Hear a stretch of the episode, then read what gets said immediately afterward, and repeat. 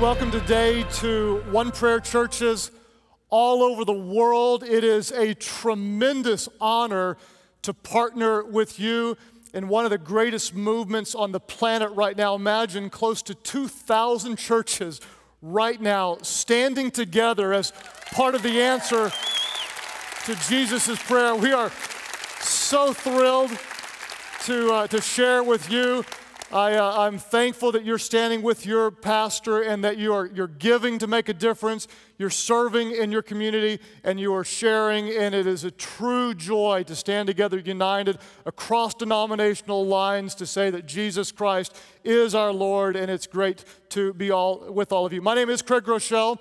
I am the pastor of LifeChurch.tv. I love my wife. I love Jesus. I love my kids. I love most of the people that go to my church and I hate cats. Just thought I'd cover the basics. I really do. I hate cats with all of my heart. They are not Christian. Dogs are Christians. Cats are not. If you do not believe me and you have a cat, wait until your cat comes up to you, rubs its little self centered body up against your leg, sticks its tail up, walks by, and shows you its backside. That is not a Christian thing to do at all. I hate cats. Now, I've been criticized by a lot of people for my stance on cats. I'm not cruel to cats. I want you to know, in fact, we do have a cat at my house. And the reason we do is because my kids love cats, and I love my kids enough to let them have a cat. It is an outdoor cat who is actually female. And believe it or not, now because my cat is female and was not fixed, we now have seven cats, one cat plus six kittens. We don't even know who the father is, which tells you about the morals of this cat. Uh huh. See what I'm saying? But here's the crazy thing I have six kids, and now I have six kittens. Can we keep them? Keep them? Keep them? Can we keep them? Maybe. Because I love you just this one. Two? Two. Two. We'll talk about two. Happy Father's Day! Happy Kitty Day! We love you.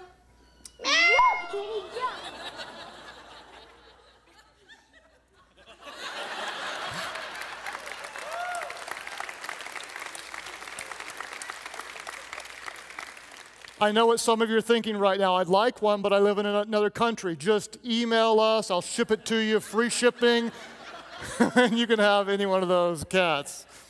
Well, happy Father's Day to those of you who are fathers. Our theme for this year's One Prayer is called God is, and we're looking at some of the different attributes or qualities of who God is. Today, I want to look at one of the roles of who God is. If you're taking notes at all of our One Prayer churches, would you write this down? God is Father. All of our One Prayer churches, would you say that phrase aloud? Who is God? God is Father. Isaiah chapter 64, verse 8. This is the word of God. Scripture says, Yet, O Lord, you are our what? Say it aloud. You are our Father. We are the clay, you are the potter, and we are the work of your hand. You are our Father. In Matthew 6, verse 9, when Jesus was teaching his disciples how to pray, he said, This is how you pray. This then is how you should pray. And he prayed our what? Say it aloud. He prayed, Our Father in heaven, hallowed be your name. Who is God? God is. One more time. God is. Father. In fact, when Jesus would talk to his heavenly Father, he would actually call him one of the most intimate phrases uh, in his original language, and that is he would call God Abba, A B B A, Abba. Abba is an Aramaic term which means daddy, it means papa, it means Abba. It's one of the most intimate terms that one human being can call another. And when he talks to his, his heavenly father, is Abba. It's, it's literally daddy. Daddy, daddy God, Father. In fact, what's interesting, a lot of people have done studies about the very first words that babies will say. And this is really interesting to me. No matter what the language in most different countries around the world, the first or one of the first words that babies will learn to say is dada or papa or Abba. Across all these different cultures and languages, one of the first words that little babies will learn to say is dada. It's almost as if out of a little child they're showing their need for a father. God is father. With six kids, um, I can remember each time, each one would say it for the first time, da da. And my, my heart would just, is, oh, this is so, da da. And, and those of you who are fathers or moms, you can remember mama, mama. It, it's, it's an intimate term that just, a phrase that just draws your heart in. Da da. I used to train my kids when they were little. I would say, who's the greatest of them all? And they'd say, da da da da. And we did this for years until one day, one of my kids, I said, Who's the greatest of them all? And they said, Mama. And they all laughed. And so now that's all they'll ever say if I ask that question. I, I uh, of my six kids, my oldest boy, his name is Sam. And we were talking one day, and I asked him, Hey, buddy, what do you want to be when you grow up? And I never will forget, his eyes got big. He said, Daddy, Daddy, I want to be what you are. And I thought, wow this is, this is cool. I said, So, son, you, you want to be a, a preacher one day just like me? He said, No, daddy, I want to be what you are. I want to be a great daddy. And that's what I did. I was like, Oh, it's, it's that just, it, it's, now he's eight, okay? If he says it when he's 18 or 38, then we know I'm doing something right. He's only eight. But it, it was a great compliment to say, I want to be like you. I want to be a great daddy. Well, today on this Father's Day, I want to talk to you about the greatest daddy who's ever lived. I want to talk to you about Abba God, our Heavenly Father. Some of you, if you had a, a, great father, or maybe you say, well, my dad wasn't quite as involved or as engaged, I want you to look past whatever kind of earthly father you had and look to our Heavenly Father as we learn about and experience the greatest father who ever lived. We're going to look at Luke chapter 15. We're going to start in verse 11 as Jesus was on a roll telling different stories about the love of the Father. And this story is often known as the prodigal son. Now, for those of you who've been around the church world for a while, you've probably heard about the prodigal son. What Bible translators will do is they will put up at the top of stories in the Bible a little subtitle that wasn't actually in Scripture, it's just a subtitle to help title the story. And this story is usually called the prodigal son or the lost son, which, in my opinion, is not the best title for the story because it's actually a story about two sons, and both are very important. But in my opinion, the most important player in the story is not one of the two sons, but instead is actually the father who represents our heavenly Father. Let's look at Scripture. And when we come to an underlined word in your notes, you're welcome to say it aloud just to highlight who this story is most about. Uh, verse 11 Jesus continued, There was a man who had two sons.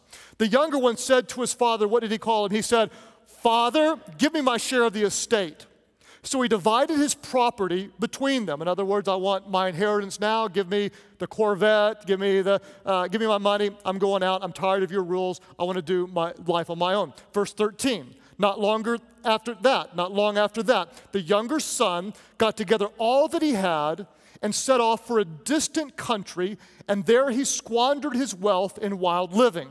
Okay? If he was living today, it would have been in drugs, and the guy's messing with prostitutes and, probably stealing, and he's, he blows all of his inheritance, boom, overnight. Verse 14.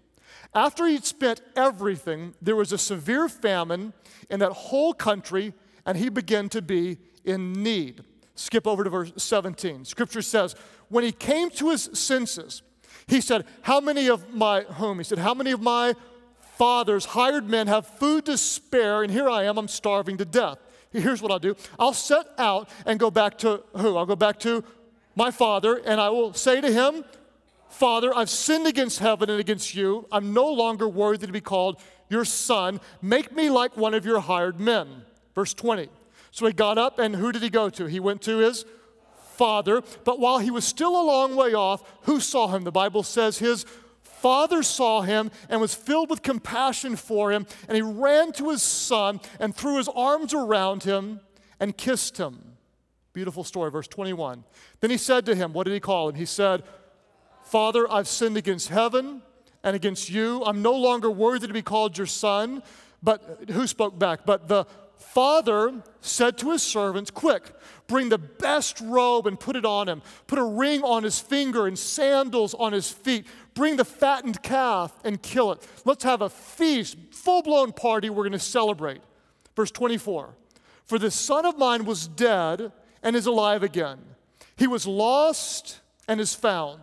So they begin to celebrate the unconditional, undeserved love of the Father. Now, on this Father's Day, those of you who are dads, I'm guessing that you're a little bit like me. When I was a kid, um, I idolized my dad. And if you had a dad, you tend to want to. And after a while, you realize your dad's human and, and all that. But I idolized my dad, and I would tell all of my friends, my dad can beat up your dad. Did anybody else do that at all? My dad can beat up your dad? And I believed my dad could. I honestly believed he could. To this day, I still think he could. He's close to 70. I still think he could whip me. I don't know why, but he's got that old man something. There's something about your dad. He could just whoop your tail. And that's just kind of, I'd say my dad could beat your dad. My dad's tougher than your dad. My, never one time did I ever say, hey, guys, my daddy, he's more sensitive than your dad's. I didn't do that, okay? Because as guys, we don't tend to I never once said, hey, I promise you, I guarantee you, I guarantee you my daddy gives better butterfly kisses than your daddy. I did not do that. Why? Because as a son, we like to see our father as strong and invincible. And many of us, when we think of God, we have no problem seeing God as being powerful. But there is a softer side of our Heavenly Father that this story illustrates beautifully. And if we don't know God in the breadth and beauty of who He is, we're going to miss some of the most special attributes of God our Father. I want to show you today three attributes of God the Father illustrated in this story. Who is God?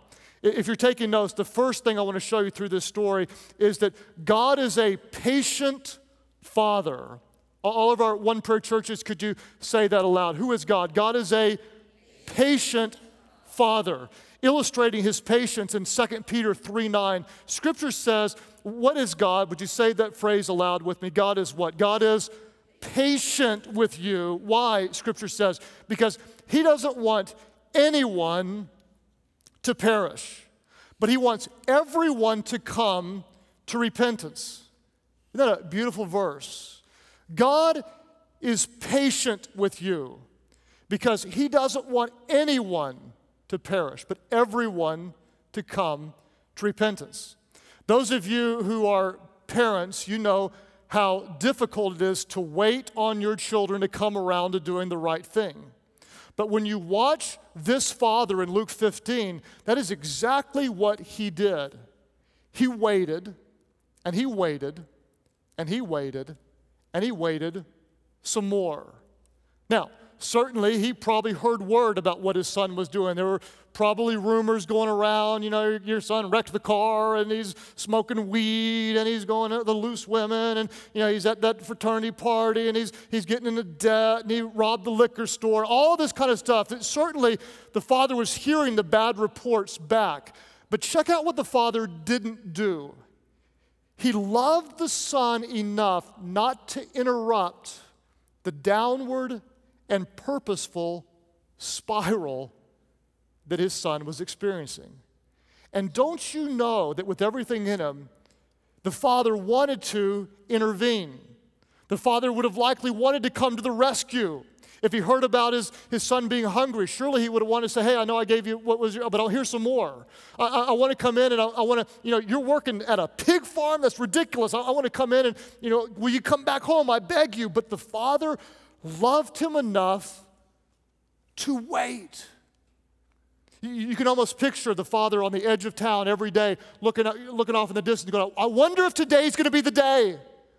I wonder if today is going to be the day when he comes to his senses and comes home. I wonder if today is the day when he wakes up and says, Wait a minute, a bad day at the Father's house is better than a good day in sin. I wonder if today is going to be the day. Could it be today? Not today. Maybe tomorrow. Not tomorrow. Maybe the next is today. Look, every day. Is he coming? Is that him in the distance?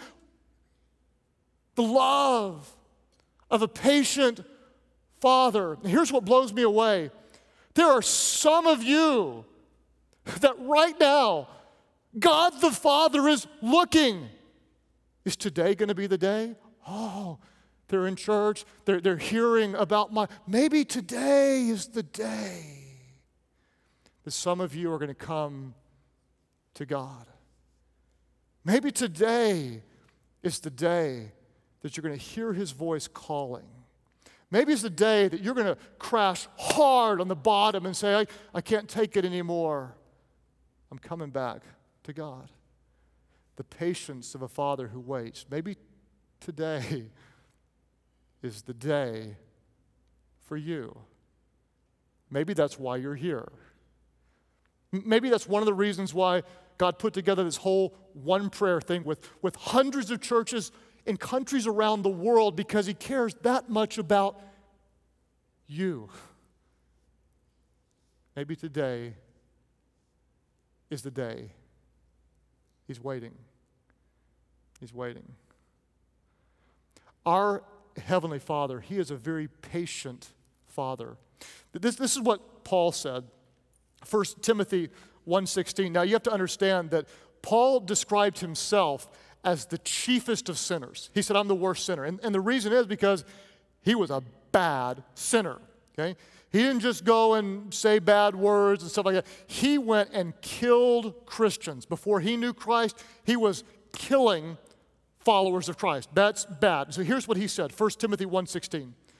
But for that very reason, I was shown mercy, so that in me, the worst of sinners, Christ Jesus might display his what? Would you say it aloud? All of our one prayer churches, Christ Jesus might display his unlimited patience as an example for those who would believe on him and receive eternal life. And here we are, some 2,000 years later, saying, if God could receive him, if God waited on Paul, then maybe his patience could be long enough for me.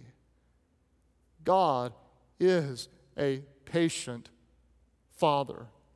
The second attribute of God that, that I hope we'll, we'll see in this story is this number two God is also a forgiving Father. All of our one prayer campuses, would you say that loud? Who is God? God is a forgiving Father. In Ephesians chapter 1, verse 7 and 8, here's what Scripture says In Him, in Christ, we have redemption through His blood. What is it called? Say that next phrase aloud. It's called the forgiveness of sins in accordance with the riches of God's grace that He lavished on us with all wisdom and understanding. In Him, we have the forgiveness of sins. And as you read through this story about this Father's love, what do you see the Son do? Well, the Son sins against the Father over and over again. Imagine the Father lived a lifetime of integrity and saved up enough money to have an inheritance for his son. The son asks for it. Hey, I want mine. Give me your credit cards. He maxes it out, doesn't pay him off, goes, and the whole time with the father's name, carrying the father's name, he totally abuses the father's names, disgraces him with his li- living, sleeps with prostitutes, totally, totally abuses the father's good name. And what right thing did he do to earn his father's forgiveness? Not a single thing. Scripture says he just came to his senses and decided to go home. He didn't work for it.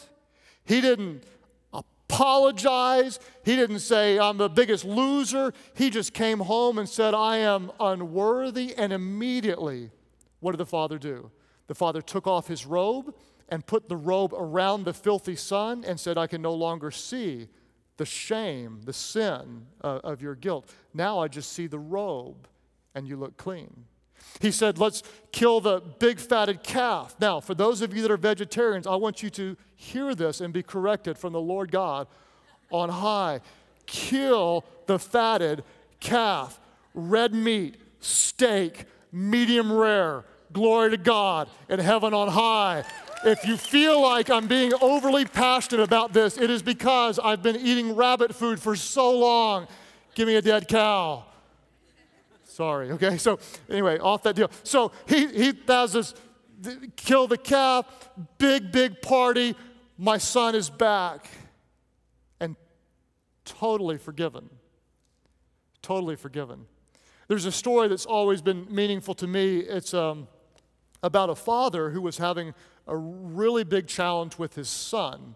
His son was generally a good kid, but his son would constantly disrespect his mother, this guy's wife. He would be just very disrespectful uh, to his mom. And so the dad said, Son, here's what you need to understand the, there will be no more disrespecting your mother. The next time you do this, I don't care, you're as big as me, you're 17 years old, I'm going to treat you like you're six. I'm going to take my belt off, I'm going to turn you around the backside, and I'm going to give you 10 licks that you will never forget because you are not going to disrespect your mother ever again. Now, let me just pause and say I acknowledge a lot of you are going, oh, that's child abuse and all this kind of stuff, and you don't believe in spanking and all that. That's, that's, that's your deal, okay? When I, the way I was raised in our home back in the day, we got spanked. When we went to school, if we did something wrong, the coach would pull out a paddle this big with holes in it and whip you till you couldn't sit down for a month. And if you survived it, you got to sign your name on it, and it was kind of like a, a badge. So there are like all these these, these paddles all over the world with my name on it. and, and, that's why I'm not sitting down in that chair right now, okay? And my dad would spank us too. It was just, that's what he'd do. And it wasn't the spanking that would get me as much as it was the anticipation of when dad got home because whenever I did something wrong, I immediately became my father's son. Okay, you know what I'm saying? I, I was, didn't belong to my mom. Wait till your father gets home, and when he comes home, guess what your son did? And then my dad, who would spank me, would just take off his belt, and it was one of the scariest things I've ever seen because it would make this sound like a sword coming out of the sheath. It'd be it this, this, and then he would loop it around and make this popping noise. Pop! That's all I needed, man. After that, you don't need to spank me. I'm calling on Jesus. I'm repenting of everything there. And whatever you think about it in my life, it was effective. This father says to his son, No more disrespecting your mother. And guess what the son did? Guess what he did? You guessed it. He disrespected his mother another time. And the dad said, That's, that's enough. Come over here, son. And he said, 10 licks so hard, you're never going to forget this. And the father was about to discipline his son when all of a sudden he said, You know what? Here's what we're going to do. You're going to spank me. I love you so much, the punishment's going to stand, but I'm going to take the punishment for you. And the father took off his shirt and put his hands on the table and said, Son, I want you to hit me as hard as you can 10 times. And the son said, I can't do that, Dad. And he said, No, that's the punishment, and the punishment's going to stand. And the son kind of half heartedly hit his dad, and his dad said, That one doesn't count. The punishment is 10 times as hard as you can. And through the tears, the son lashed out at his father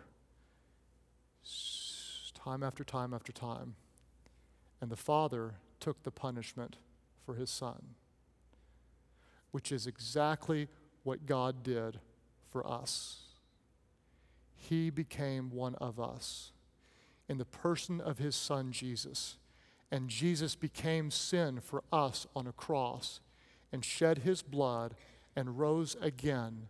So when you hear the forgiveness of your sins, you understand what it cost God the Father, his only Son. We have a God who desires so much to forgive us of all of our filth that he took the punishment for us. He is a forgiving Father.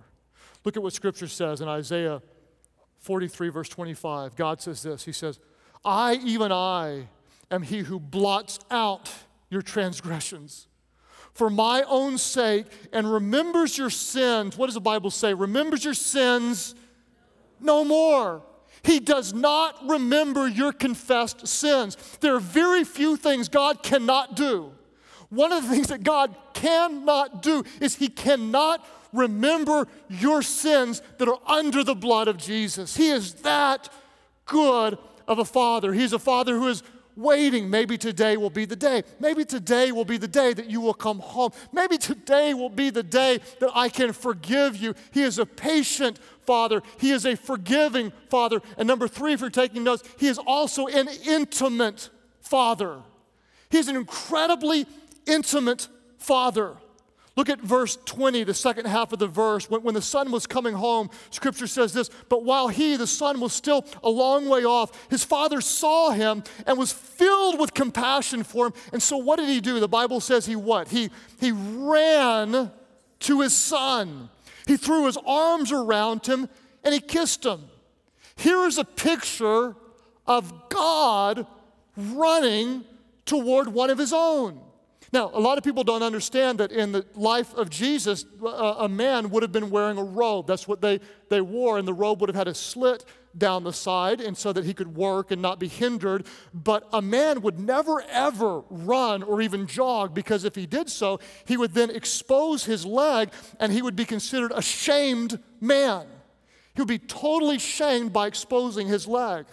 But here's what this loving, patient, forgiving, intimate father does when he sees the son who sinned against him coming home, he says, I don't care what anyone else thinks. And he full on dashes toward his son. Then what does he do?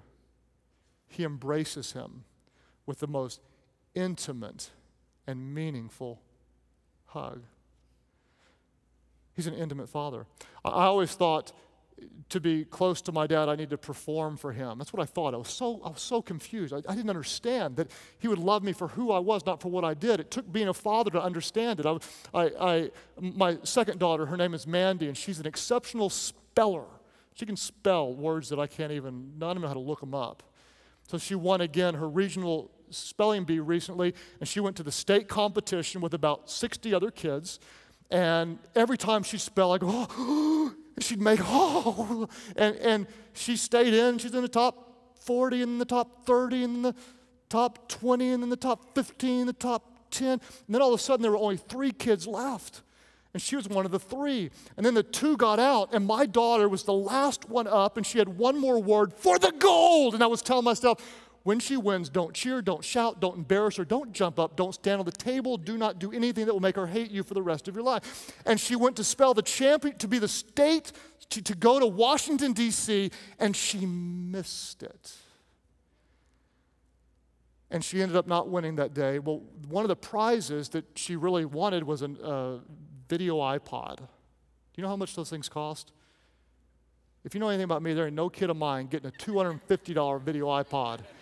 I'm like, dude, if she'd have won, she'd have gotten it. Oh, too bad, you know. And my heart, my heart just, just broke for her because I loved her so much. We were driving home and I faked like I needed to get something. I drove into a big box store and I just went in and I said, video iPod, give it to me. Didn't even look at the price, took it out. And, and I, I gave it to her because I had to help her know that it didn't matter how she performed.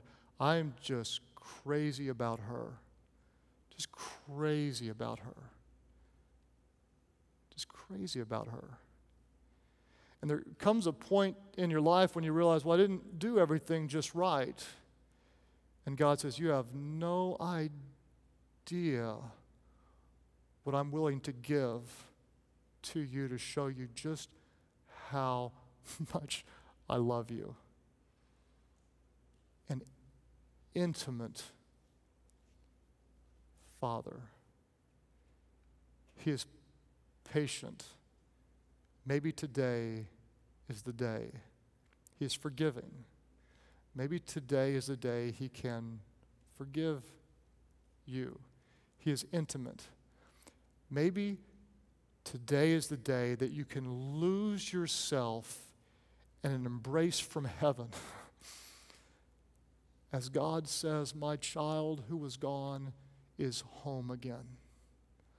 On this Father's Day, I publicly and proudly honor my father and say, Dad, happy Father's Day. And my children, with their cats, honor me and say, Daddy, happy Father's Day.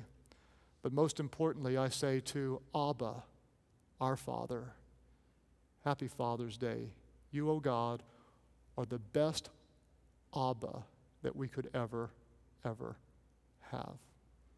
All of our campuses together in prayer, would you pray with me? God, would you speak to all of these one prayer churches today? Speak to us individually. Show us your love. As you're praying at all of our one prayer churches, I just, I just want to just call it like it is and say, there are those of you, and you, you are here because God wanted you here. Some of you, you, you walked with God intimately before. You knew Him. You were in fellowship with Him, but something happened and you wandered away and you're realizing that it's not so good to be away from God. And, and, you're wondering, well, if I come back, will He receive me? If I come back, will He forgive me? If I come back, will, what, what will other people say? And, and I want to say to you right now, you are here because God is waiting on you. You are here because God is pursuing you. You are here because God loves you, and it is time for you to come home. There are others of you that you, you barely even know the story of God, and, and you've lived your life far away from God, but there is something today that's drawing you towards Him. And let me tell you what that is that is His Holy Spirit reaching out to you, that is His voice speaking to people all over the world. That is His presence loving you and drawing you unto Himself so that through His Son and by His Spirit, He can reveal just who He is to you. He wants to be the Father that you've always longed for. A father greater than any father you could ever know on earth, a father without fault, sin, or blemish, a father who is all good, all there, all love, and reaching out to you. At all of our one prayer churches, there are those of you, you know right now, you've strayed from Him and it's time to come home. He's waiting for you. There are others of you who say, I, am coming to Him for the first time. I'm turning from my sin and I'm turning toward Him and I'm calling on the name of His Son, Jesus. Jesus, would you forgive me? I'm coming home. I'm unworthy to be called your son. I'll simply be a slave. And He says, No, you're always my son. You're always my daughter. I gave my life so you could know me. All of our one prayer churches, those of you today who say, That's me. I'm coming home to Him. I'm coming home. I've been away, but I'm coming home. I've, I've never known him, but I'm coming home. Today is the day I'm coming home. Jesus, would you forgive me? Make me new. Today is the day of your salvation. All of our one prayer churches, if that's you today, would you just lift up your hands high right now and say, Yes, I am coming home to him? Lift your hands at all of our churches and say, Yes, that is me today. And as you do so, all of the one prayer churches with hands all over the place, would you just together, all voices together, pray this prayer aloud. Would you just pray, Heavenly Father, I am coming home. I know I'm a sinner. I am totally unworthy. But I thank you that you love me. I thank you for your forgiveness. Would you be my Lord and the Savior of my life? Jesus, I put you first. Thank you for forgiving me. Thank you for cleansing me. Fill me with your spirit so I could live for you. I'm coming home. Thank you for new life. In Jesus' name I pray. All of our one prayer churches, would you worship and celebrate the goodness of God through Christ?